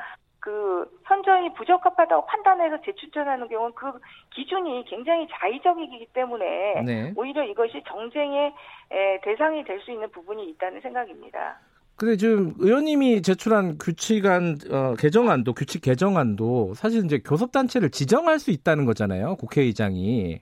그렇습니다. 근데 그거는 지금도 사실상 현실적으로는 그렇게 되는 거 아니에요? 크게 지금 상황에서는 의미 있는 건 아닌 것 같기도 한데 어떻게 보세요, 이거는? 교섭단체가 현재로는 두 교섭단체밖에 그러니까요. 없기 때문에요. 예. 이 부분이 전혀 어 그 미통당이 원하는 한마디로 결과를 저해하는 그런 효과를 거두지 않습니다. 그러니까 이게 네. 규칙을 개정하는 게 중요한 게 아니라 지금 만약에 협의가 안 되면은 어, 이해찬 대표 말대로 법 개정까지 할 수 있다. 이게 지금 그 더불어민주당의 입장이라는 거죠, 그죠? 어, 일단은 7월 15일까지 어, 할 수 있는 최선의 노력을 다해보고요. 또 네. 미통당을 설득하기 위해서 네. 어, 여러 가지 일들을 하려고 합니다. 그리고 어, 그 우리가 추천하는 어, 후보도 네. 어? 미통당도 설득할 수 있는 후보를 찾기 위해서 노력을 할 것이고요. 여러 가지 것을 하겠지만 네. 그럼에도 불구하고 이미 통과된 공수처법에 에, 지정되어는 출- 출범 날짜를 어기고 전혀 협조를 하지 않는다면 결국은 어, 공수처를 만들려는 것이 국민들의 명령이고요. 네. 그 국민들의 명령을 이행하기 위해서 어, 우리 에, 더불어민주당은 노력할 수밖에 없습니다. 그렇다면은 결국 어, 법의 개정을 통해서라도 어, 공수처를 출범시키기 위해서 노력할 것이라는 이야기입니다. 그러면은 사실상 지금 상황에서는 7월 15일 출범은 뭐 현실적으로는 불가능하다 이렇게 봐도 되겠죠. 일단은. 아, 현실적으로 조금 어렵다고는 보이는데요. 예, 또 예. 국회라는 것이 에, 한순간에 또 풀리면 풀리는 음. 부분들도 있거든요. 그러니까 네. 이 공수처법도 정말 4 플러스 1 협의체에서 어, 지난한 논의 과정을 통해서 했고 또 순간적으로 또 합의되는 부분들도 있고 이렇기 때문에요. 네. 어, 최대한 하여튼 어, 기간 안에 또 음. 미통당을 설득해 보도록 하겠습니다. 아까 말씀하시는 거 보면 7월 15일이 데드라인이다. 이렇게 보면 되나요? 협의 과정이. 협의 과정은 그렇게 되겠죠. 예, 왜냐하면 음. 근데 협의 과정이 그것이 아니라 법에 저는 이게 국회의원들이 법을 지키지 않겠다고 네네. 한다면 법을 만드는 입법기구에 네. 존재 가치가 있을까 정말 어, 의문입니다. 예. 이게 발등에 떨어진 불이니까 이제 뭐 현실화 됐어요. 공수처가 이제 진행이 될 거고 요거는 이제 슬슬 물어볼 때가 된 것 같습니다. 공수처장 후보 어떤 사람이 돼야 된다고 보십니까? 뭐 자질이라든가 뭐 어, 일단 여러 가지 자질이 필요하겠지만요. 네. 어, 현재로서는 정말 네. 중립성과 독립성을 견지한 인물이어야 된다고 음. 생각합니다. 아, 공수처가 아, 미통당에서는 계속적으로 이것이 어떤 사법 도축제 기구가 될 것이고 대통령의 친위 기구가 될 것처럼 주장을 하시지만 네. 공수처의 어, 기본 취지가 그리고 구성 방식이 가장 독립적이고 중립성을 견지할 수 있는 구조로 되어 있고 네. 어, 우리가 추천하는 공수처장 후보도 그 독립성과 중립성을 견지할 수 있는 인물로 네. 어, 추천을 어, 드릴 것이라고 어, 국민들께도 약속드립니다. 예. 특별히 생각나시는 분 있으세요? 아, 지금은 전혀 논의된 바가 없고요. 예. 네. 알겠습니다. 그 다른 얘기 잠깐 여쭤볼게요. 그 어, 이제 법사위시니까 지금 추미애 장관이 연일 그 검찰에 대해서 비판적인 얘기를 꺼내고 있습니다. 근데 같은 당에 계신 뭐 조국천 의원 같은 경우에 추미애 장관의 발언에 대해서 좀 비판적으로 얘기를 하고 있어요. 오히려 또 이 상황 어떻게 보십니까, 백혜련 의원께서는? 뭐 국회 내에는 다양한 의견이 있을 네. 수가 있고요. 의원들 입장에서도 뭐 다양한 의견이 나올 수 있다고 생각합니다. 조홍천 어, 의원님도 기본적으로는 검찰의 개혁, 네. 어, 그리고 어, 공수처가 제대로 출범하기 위해서 필요하다는 충정의 의지로 어, 말씀하신 것이라고 생각하고요. 네. 어, 그럼에도 불구하고 또 검언 유착이라는 이 사건이 또 좁혀서는 안 되는 부분이 있기 때문에 네. 어, 추 장관님 말씀하신 부분도 어, 충분히 공감이 간다고 생각합니다. 예. 두 가지인데요. 하나는 어, 추 장관 얘기가 있고 하나는 윤석열 총장 얘기가 있습니다. 이제 추 장관 얘기는 지금 방금 말씀하셨고 윤, 윤석열 총장 같은 경우에는 자기 측근 수사라서 여기 개입하지 않겠다, 지휘권을 넘기겠다고 했는데 사실상 뭐 본인이 정권을 행사하고 있는 거 아니냐 이런 얘기도 좀 나오고 있어요. 지금 상황을 백, 백 의원께서는 어떻게 보십니까? 지금 어제 저희 법사위 과정에서 나온 예. 얘기인데요. 상당히 좀 우려스러운 부분이 있습니다. 지금 예.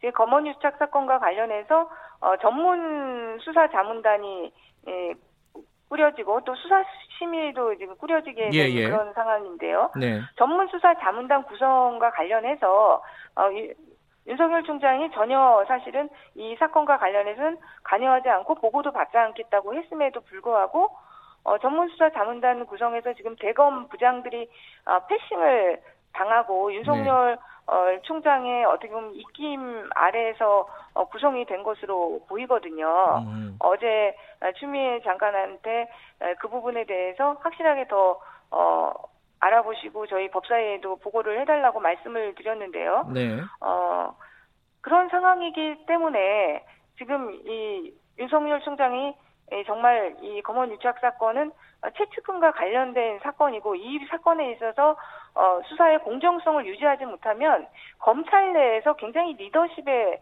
그 타격이 저는 올 수 있다고 생각합니다. 음. 벌써 어, 서울중앙지검과의 불협화음이 계속 나고 있거든요. 네. 이 전문수사 자문단의 에, 구성과 관련해서 수사팀에서는 반대를 했다는 거 아닙니까? 수사 아, 중이기 때문에 수사가 네. 종결된 후에 그것들은 구성하는 것이 맞다는 어, 이, 이야기가 있었고 네. 또 오늘 보도를 보니까 원래 이 검언 유착 사건과 관련해서 조금 어, 추미애 장관에게 비판적이랄까요? 그런 네. 글을 썼던 어, 뭐 검사도 오히려 전문 수사 어, 자문단과 구성과 관련해서는 수사가 중, 수사 중인데 전문 수사 자문단은 구성은 맞지 않다는 글을 이플러스에 올렸다는 보도를 음, 어, 제가 봤어요. 음흠. 그래서 지금 검찰 내부에서도 네. 이 사건을 가려고는 윤석열 총장의 이런 대처들이 좀 굉장히 문제가 되고 있는 거 아닌가 음. 아, 이런 생각이 예, 들고요.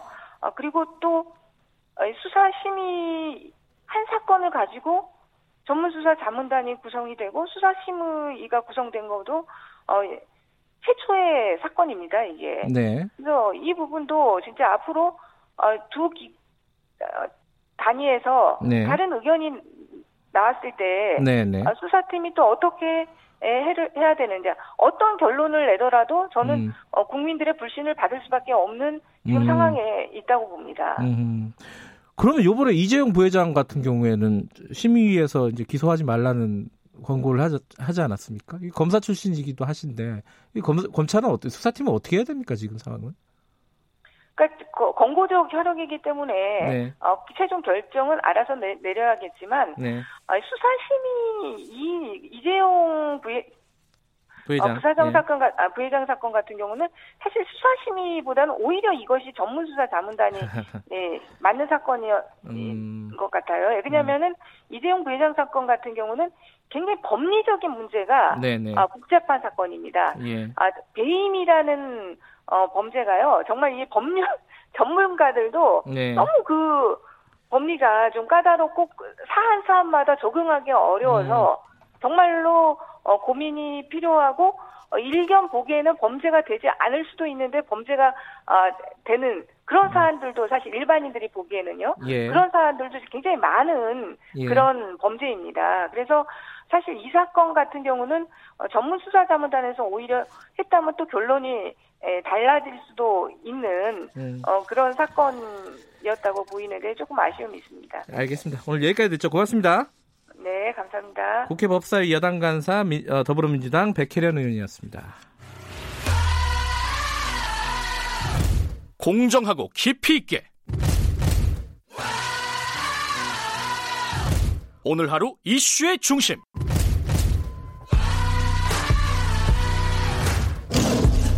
김경래의 최강 시사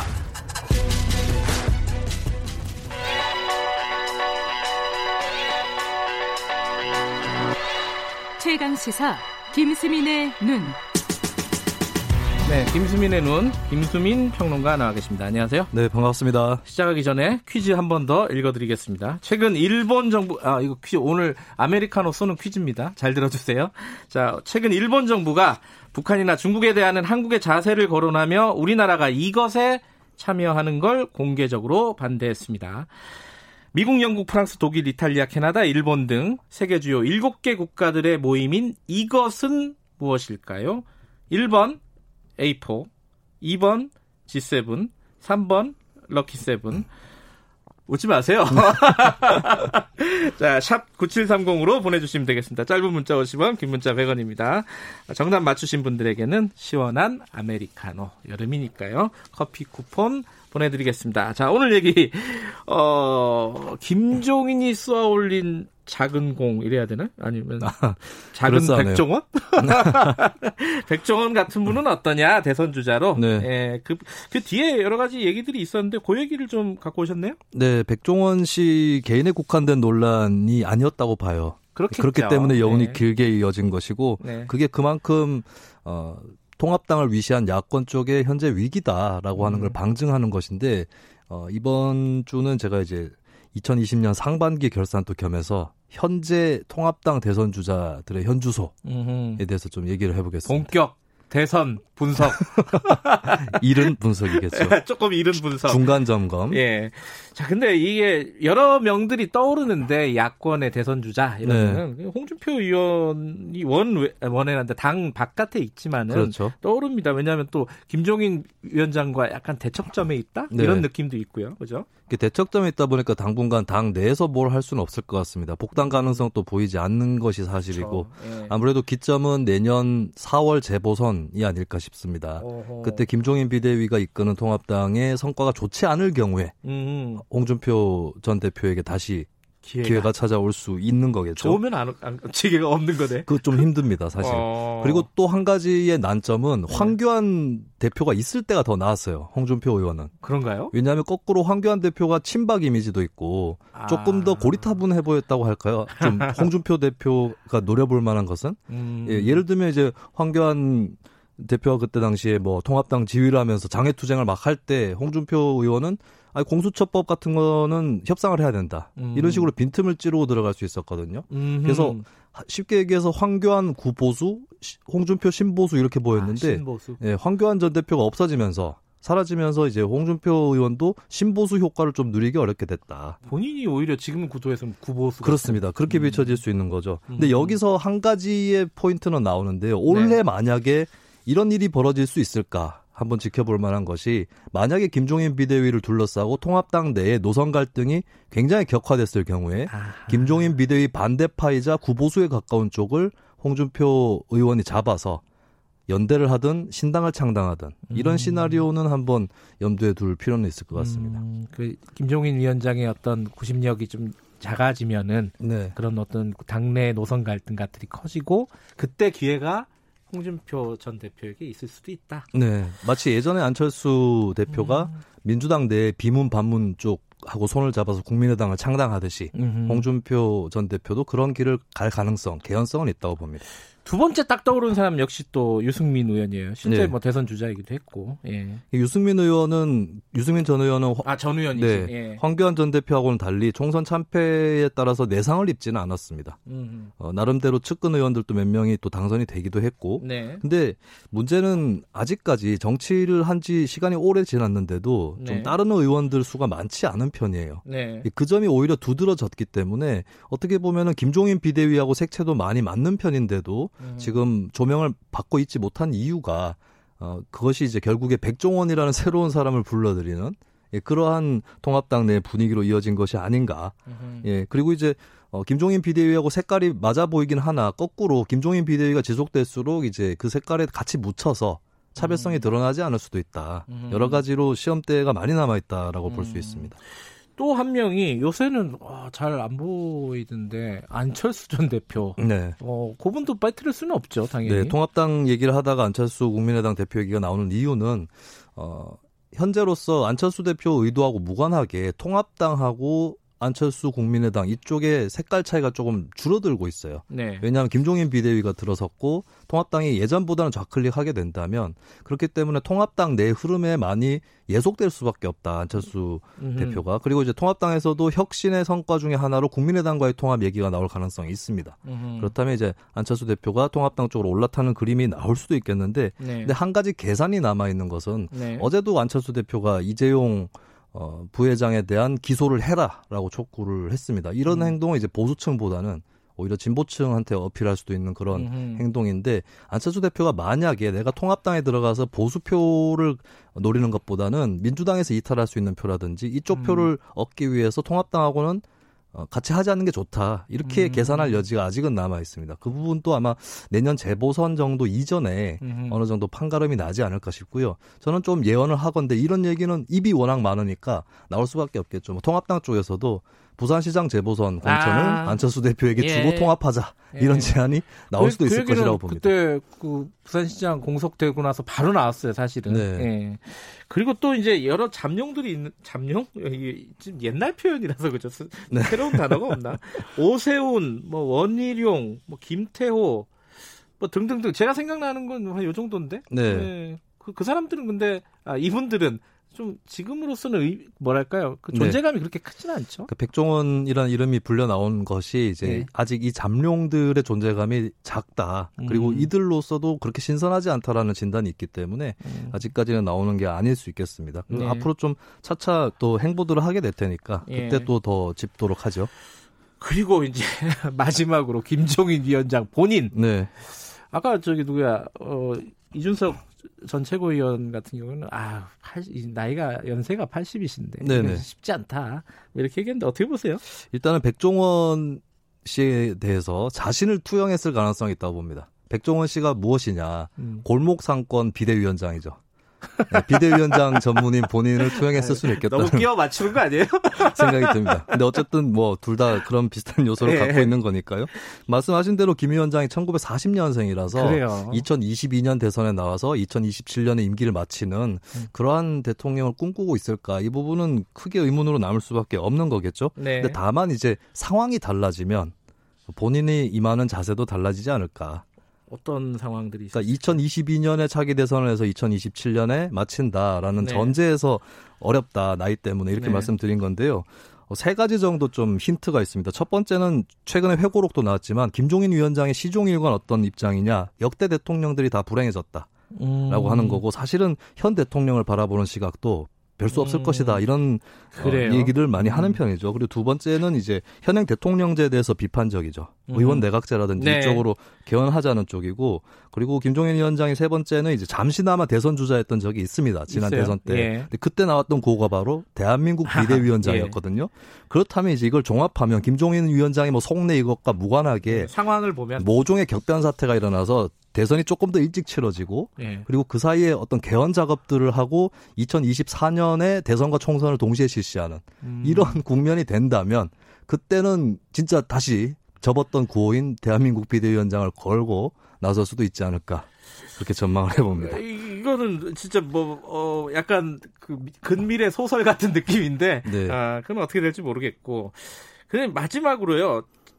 이거 백종원 본인은 어떠세요? 백종원 씨? 저는 이걸 좀 짚어볼 필요가 있는 게 백종원 씨가 정치인으로서의 자질이 있는지 없는지는 뭐 말할 계제는 아닌 것 같습니다. 예. 근데 어, 그분이 보여줬던 모습은 어떤 신뢰와 이런 것들을 받고 전적으로 자신이 코치를 하는 모습이었거든요. 음. 이것이 이제 행정가나 경영자의 모습일 수는 있는데 정치인의 모습은 아니었었다. 음. 근데 이분을 굳이 불러들이는 것은 정치권 스스로의 무능 예, 음. 그것이 구조에 깔려 있다라고 정리를 하겠습니다. 알겠습니다. 여기까지 듣죠. 고맙습니다. 네, 감사합니다. 김수민의 눈이었습니다. 김경래 최강사 2부는 여기까지고요. 잠시 후에 3부에서 뵙겠습니다. 일부 지역국에서는 해당 지역 방송 보내드립니다.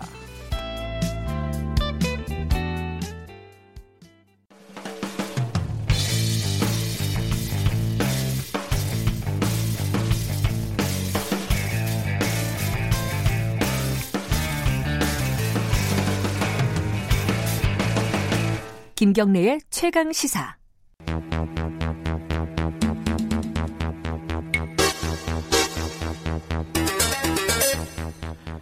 사건의 이면을 들여다보고 깊이 있게 파헤쳐보는 시간입니다. 추적 20분.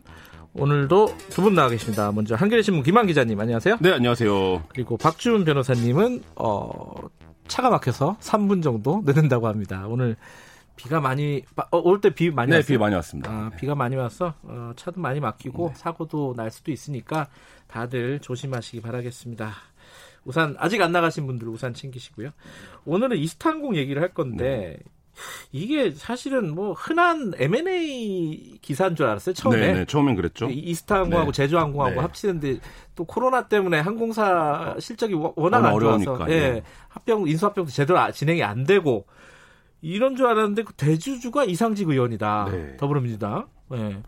근데 거기에 계속 나오는 거 보니까 또 자녀가 또 연관이 네. 돼 있고 이 얘기가 이게 네. 약간 양파 껍질처럼 계속 나오고 있어요. 이 네. 얘기 좀 정리해 보죠. 일단은 어 이제 인수합병 이게 어, 꽤 된 얘기 아니에요, 사실? 그렇죠. 인수합병을 하겠다라고 발표한 지는 7개월이 지났는데 작년이네요, 작년. 네. 그 사이에 코로나의 변수가 있었죠. 코로나 직전이었구나. 네. 네. 그죠? 그래서 예. 항공업계가 전체적으로 이제 직격탄을 맞으면서 음. 굉장히 침체가 됐고 네. 이스타 항공 같은 경우는 완전히 셧아웃이 됐다라고 해요, 영업이. 아예 뭐 운항을 예. 안 한다고. 네네. 그래서 예. 4개월째 지금 이제 운항 기록이 없는 상태가 아. 됐고 이렇다 보니까 제주항공 입장에서는 비용을 점점 낮추려고 하는 거죠. 인수하려고 하는 기업 입장에서 는. 그렇죠. 옛날에는 뭐 예를 들어 100원이었는데 지금 100원 주고 못 사. 네, 이렇게 그렇게 되는 거죠. 그래서 이제 전환사채 발행일을 미루고 있습니다. 그러니까 선금을 줘야 되는 전환사채 음. 최초 계약금으로 들어, 성격으로 들어가는 그러니까 그 날짜의 종료일이 바로 오늘이에요. 그러니까 오늘 아, 오늘이에요? 네네. 어. 오늘 제주항공이 110억 대의 전환사채를 발행하지 않으면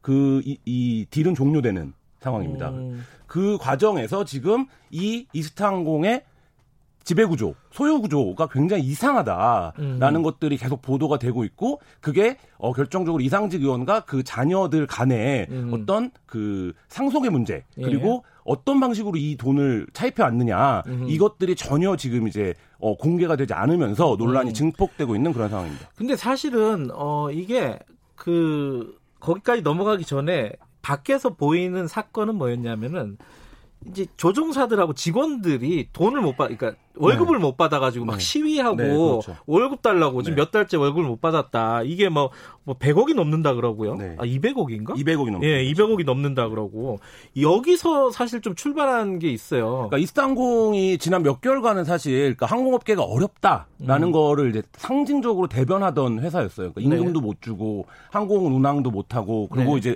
뭐 일부 언론 보도로 알려졌지만 메이저 항공사들 같은 경우에 오히려 화물 운송이 늘었다. 음. 이런 보도도 나왔는데 이 저가항공, 이스타항공을 비롯한 이런 저가항공들은 거의 승객 그렇죠. 위주로 이제 영업을 예. 하기 때문에 지금 이제 승객들의 이동이 없어지면서 국제선과 국내선이 모두 그 운항을 하지 않으면서 굉장히 어렵다. 그리고 실제로 임금도 4개월 동안 하나도 주지 못했. 음. 다라고 해요. 그래서 지금 임금 체불액이 한 240억 정도 되는 것으로 알려지고 있습니다. 6월 달, 그러니까 이번 달 임금까지 합치면. 그래서 이제 사실은 그 그럴 수밖에 없는 게 조종사들이나 직원들 입장에서는 월급 달라고 얘기하는데 회사는 지금 우리 우리도 돈 없다 이러고 있는 네. 상황이라서 이, 대주주가 이상직 의원하고 관련이 돼 있잖아요. 그러니까 어, 이상직 의원 우리 돈 달라 막 이렇게 이렇게 된 된 거예요. 거죠. 그죠? 그쵸, 예. 그래갖고 이상직이라는 이름이 막 언론에 이제 나오게 됐고 이제 기자들이 취재를 하기 네, 시작을 한 실제 거죠. 이제 이게 그렇게 된 거죠. 뭐 비유를 하자면 다스는 누구 겁니까?랑 같은 질문이 된 거예요. 그러니까, 아 이스타 항공은 누구 겁니까? 그러니까 이 임금은 누가 줘야 되는 겁니까?가 아, 된 거예요. 예. 그러니까 이스타 항공은 내심 협상 과정에서 어떤 태도였냐면 제주항공이 어차피 인수를 해갈 게 아니냐. 음. 그리고 7개월 전에 이미 인수합병 발표를 했으니 네. 이 임금에 대한 책임도 좀 같이 져야 되는 거 아니냐. 음. 뭐 이런 태도가 있었어요. 근데 네. 제주항공은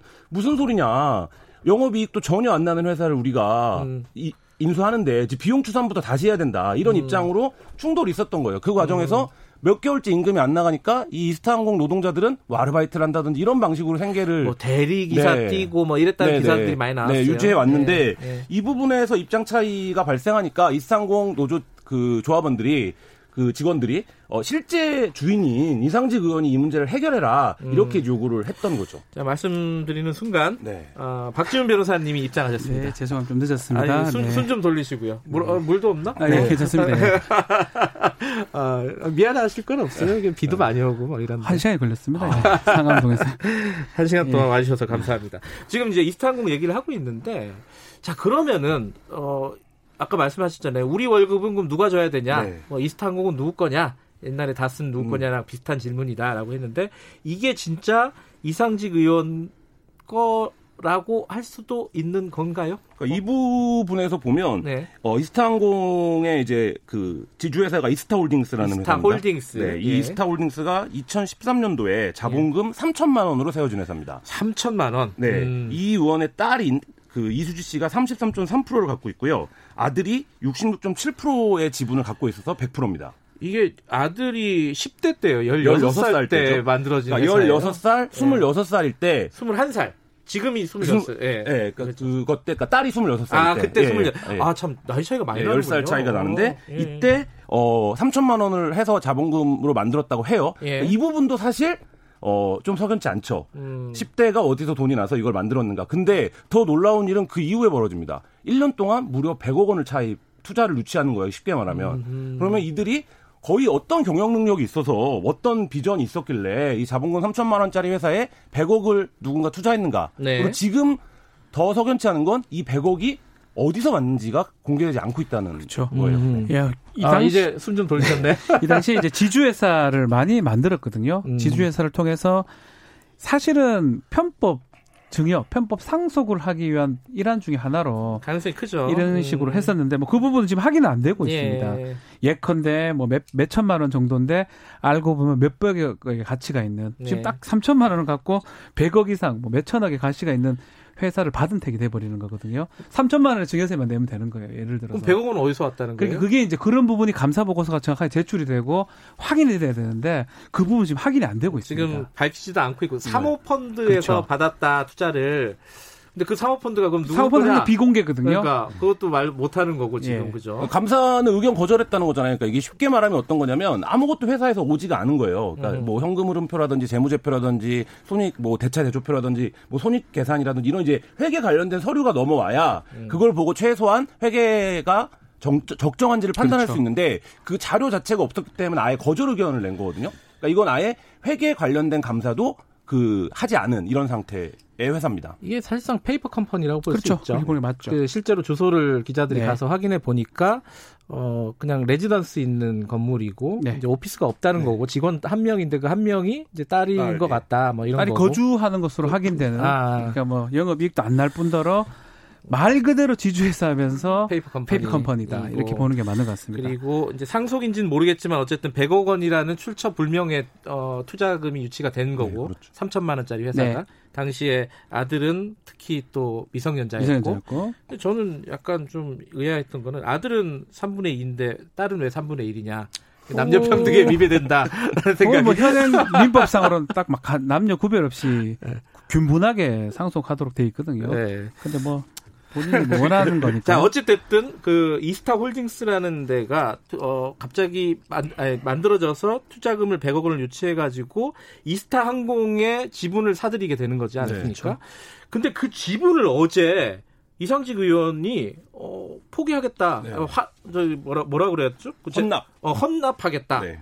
어, 이랬는데 이게 또 의미가 없다는 그러니까 얘기도 있고 이게 무슨 말이에요? 그 이게? 지분을 포기해서 그 가치가 얼마나 되느냐가 중요한데요. 예. 그 사실은 다 이거를 한다고 하더라도 예. 이익 자체가 얼마 안 남다는 안 남는다는 겁니다. 그래서 음. 지분을 헌납하든가 지분을 포기하든가 하더라도 사실상 손해를 보거나 사실상 그 뭐 더 들어가는 비용은 좀 적어 보이는 상황이 아닌가. 그래서 음. 이런 어떤 좀 공표를 한 게 아닌가 이렇게 많은 추측을 하고 있습니다. 근데 이게 그 예. 이상직 의원 측 입장이 바뀌었어요. 그러니까 일주일 전에는 네. 어, 우리가 집, 매, 정상적으로 인수합병 이루어지면 우리가 이만큼 지분을 갖고 있지만 사실 이것저것 비용들을 쓰고 제외하면 남는 돈이 거의 없다. 음. 이렇게 이제 일주일 전에 입장을 밝혔어요. 이게 공식 입장이었습니다. 일주일 전에. 예. 근데 어제 제, 어, 지분 헌납을 발표하면서 뭐라고 했냐면 어, 희생하는 거다. 큰, 큰 결정이다. 이렇게 얘기를 했는데 그러면 논란이 처음 제기된 일주일 전에는 그 지분이 별 의미가 없는 거다. 음. 지금 현재 구조에서 인수합병 국면에서 이렇게 설명하다가 네. 어제는 갑자기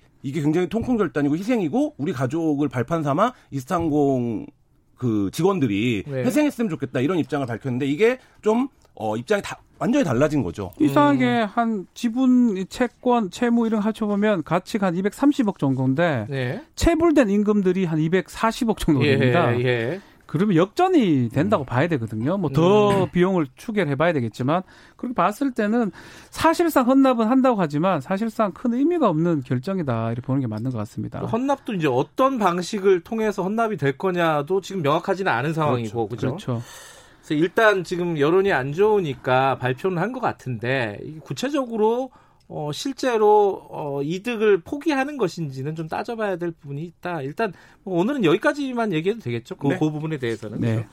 자 그런데 그러면은 이 지금 인수 합병은 계속 진행이 되는 거예요? 아니면 이게 무산이 된 거예요? 그러니까? 오늘이 딜브레이크 종료일이니까 이제 그렇죠. 오늘까지의 상황을 봐야 되는데 어 제 제주항공 측의 입장은 언론에 흘- 나온 보도된 바에 따르면 굉장히 황당하다는 거였어요. 그러니까 음. 자기네와 전혀 논의된 바가 없었다. 네. 그리고 여전히 이 인수합병의 가장 큰 걸림돌이 임금 부분입니다. 그렇죠. 그러니까 이게 이제 7개월이나 늘어진 이유가 이 임금 부분이 계속 누적되면서 발, 이, 한 측면이 큰데 이 부분에서 어제 이, 이스탄공처가 이렇게 얘기를 한 거예요. 대주주 일가가 지분을 포기하겠으니 예. 그 지분을 인수합병을 해가고 그 지분의 금액으로 임금 체불을 해결할 것처럼 음흠. 이런 구조로 얘기를 했는데 제주항공 입장은 M&A랑 임금 다른 문제다. 그러니까 음. M&A가 이루어지기 전에 임금 문제가 해결이 돼야 된다. 이런 거죠. 그러니까 이게 지금 뭔가 선호 조건들에 대한 도 이제 동상이몽이 있는 거죠.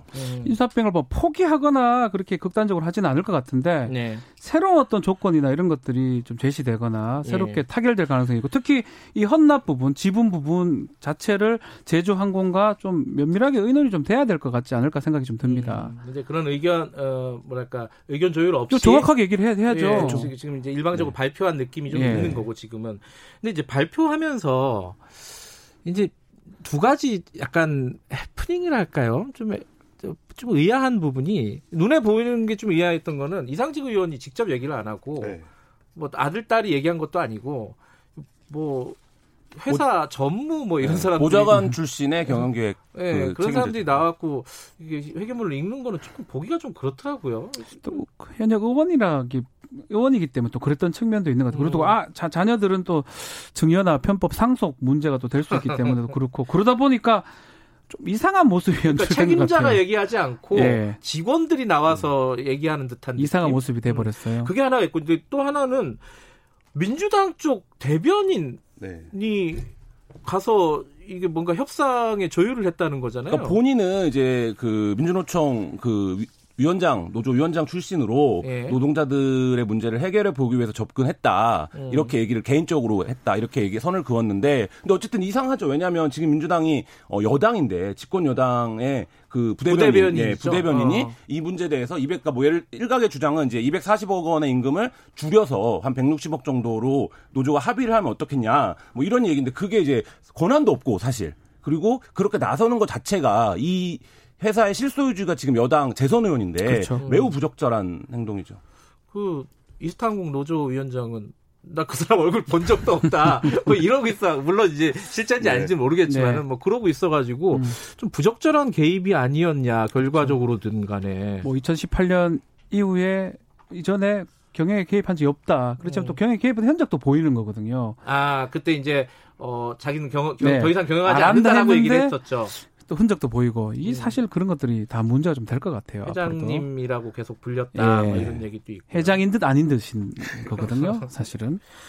이게 그래서 지금 어, 이 항공업계 인수합병 문제로 촉발이 됐지만 이게 뭐 정치 정치권의 본격적인 뭐 논란이 있지는 않아요.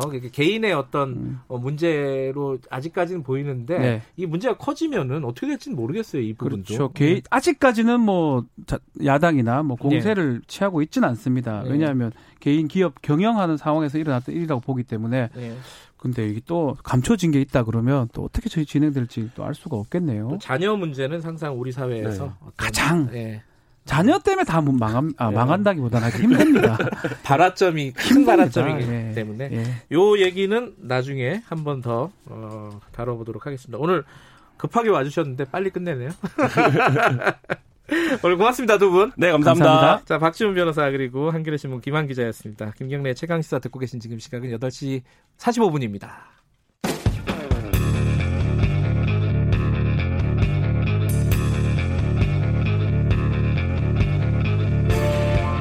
당신의 아침을 책임지는 직격 인터뷰 김경래 최강 시사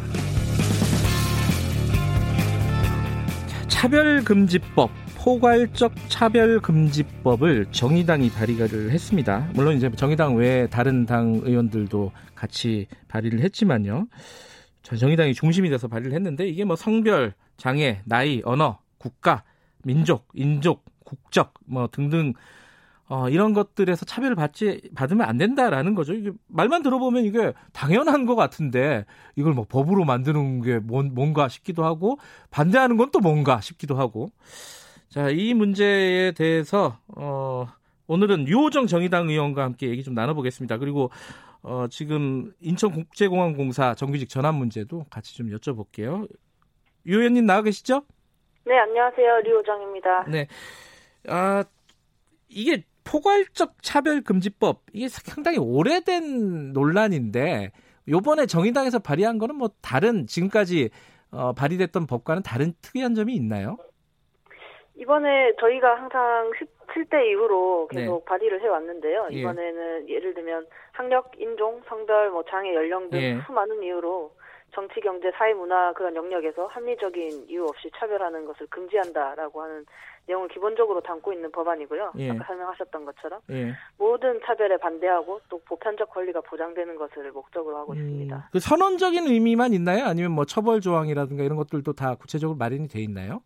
아, 처벌 조항에 대해서 많은 분들이 오해를 하고 계신데 음, 어, 매우 협소한, 그러니까 매우 특별한 경우에 처벌하는 조항이 있습니다. 뭐 네.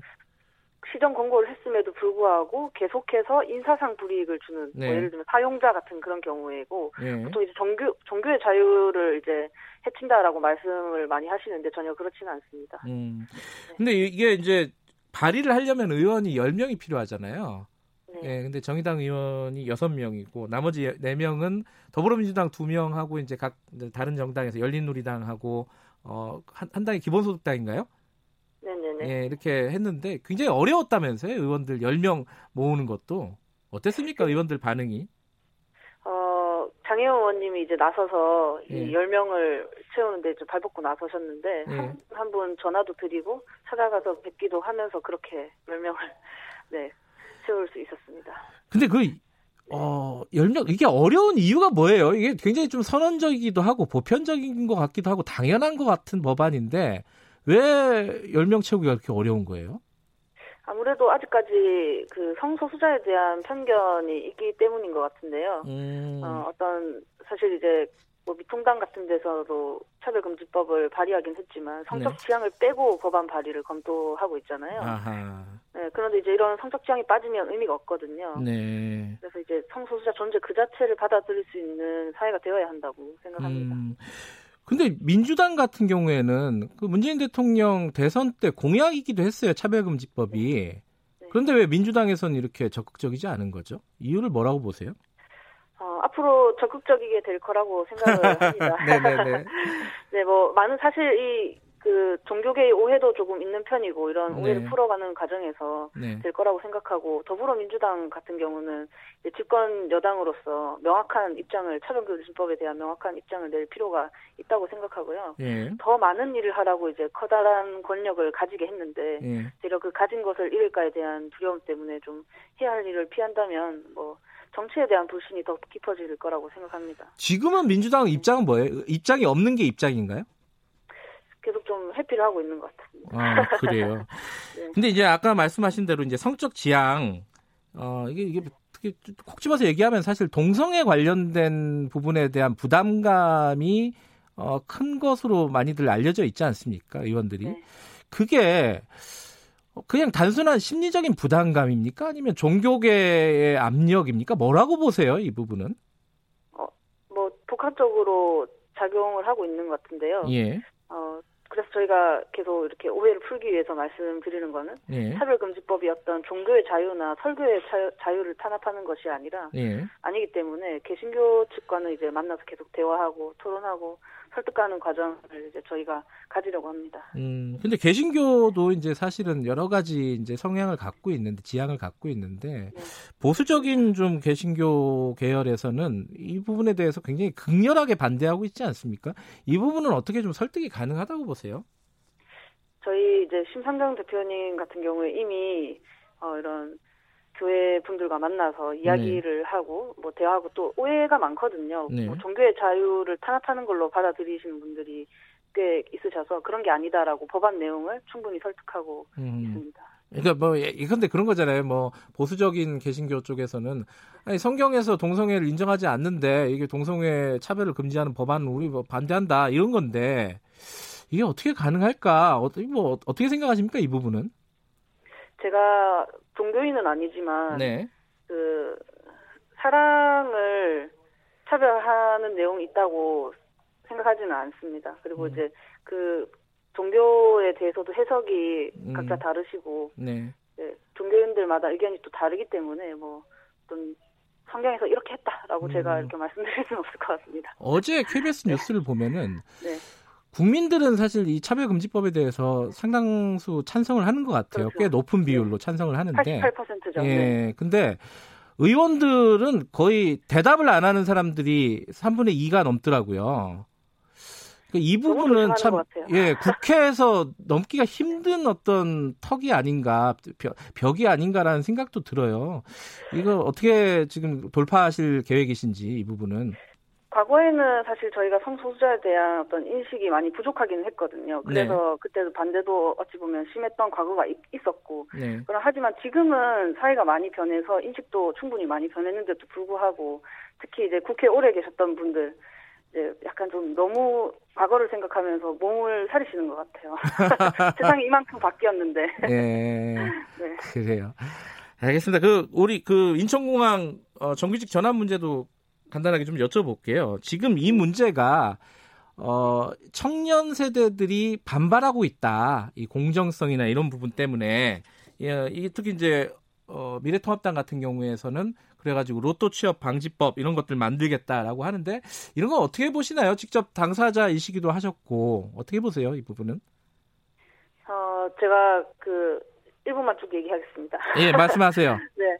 사실 그 가짜 뉴스 때문이라고 말씀하시는 분들도 있지만 네. 저는 그게 없었더라도 이 청년들의 불만은 있었을 거라고 생각을 합니다. 그래요. 음... 네. 청년 세대는 사실 좀 주변을 돌아보기는커녕 자기 자신이 무엇을 원하는지 돌아볼 여유도 없고 네. 대학이나 어떤 첫 직장이 정해지면 그게 그대로 계급이 되는 게 당연하다고 가르치는 그런 세상을 살아왔습니다. 저는 네. 어릴 적을 네. 절대 틀리면 안 되는 세상을 살아왔고 네. 그래서 저는 이 문제의 본질이 어떤 정규직화가 아니라 불평등이라고 네. 생각합니다. 예. 가진 사람은 계속해서 더 가지는데 없는 사람은 겨우 버텨내는 것만 가능한 그런 세상. 네. 그리고 또 착취하고도 혁신이라 주장하는 세상. 네. 또 상위 1%를 상회할 이런 분노를 교묘하게 깨어내어서 어찌 보면 나랑 똑같이 아득바득 살아가고 있을지도 모르는 그런 주변의 또 다른 나를 보고 박탈감을 느끼라고 이렇게 유도하는 그런 세상이 문제라고 생각합니다. 네.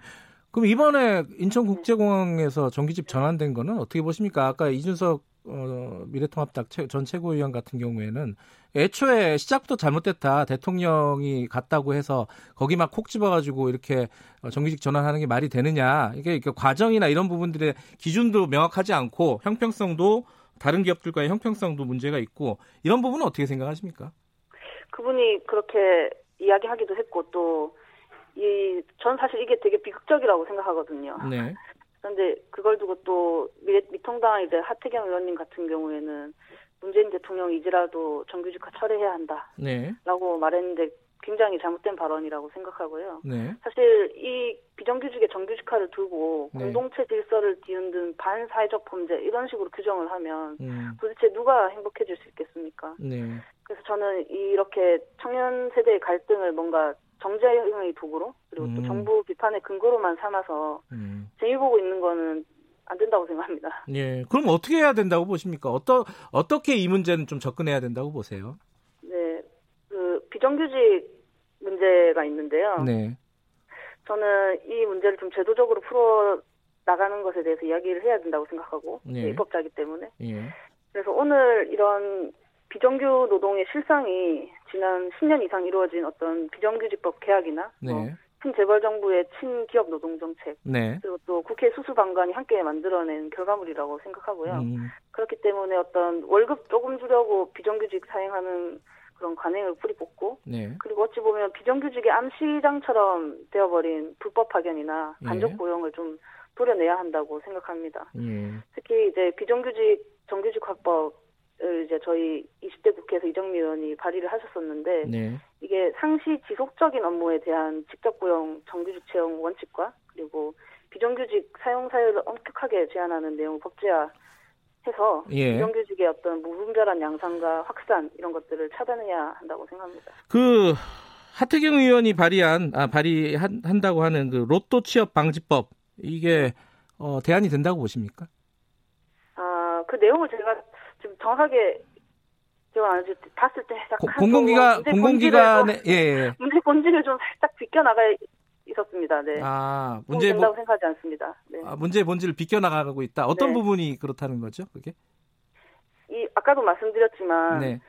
어 비정규직 문제라는 것이 예. 그한 회사 안에서만 이루어지고 있는 게 아니라 우리 사회 음. 전반을 이제 휘어잡고 있는 이런 음. 불평등에 관한 문제인데 그것을 시정하지 않고 이렇게 네. 그냥 로또 로또 취업 방지법이라는 굉장히 자극적인 이름을 내걸고 음. 그때 한철 장사하는 것은 옳지 않다고 생각합니다. 음, 한철 장사하는 네. 느낌이다. 네. 예. 네.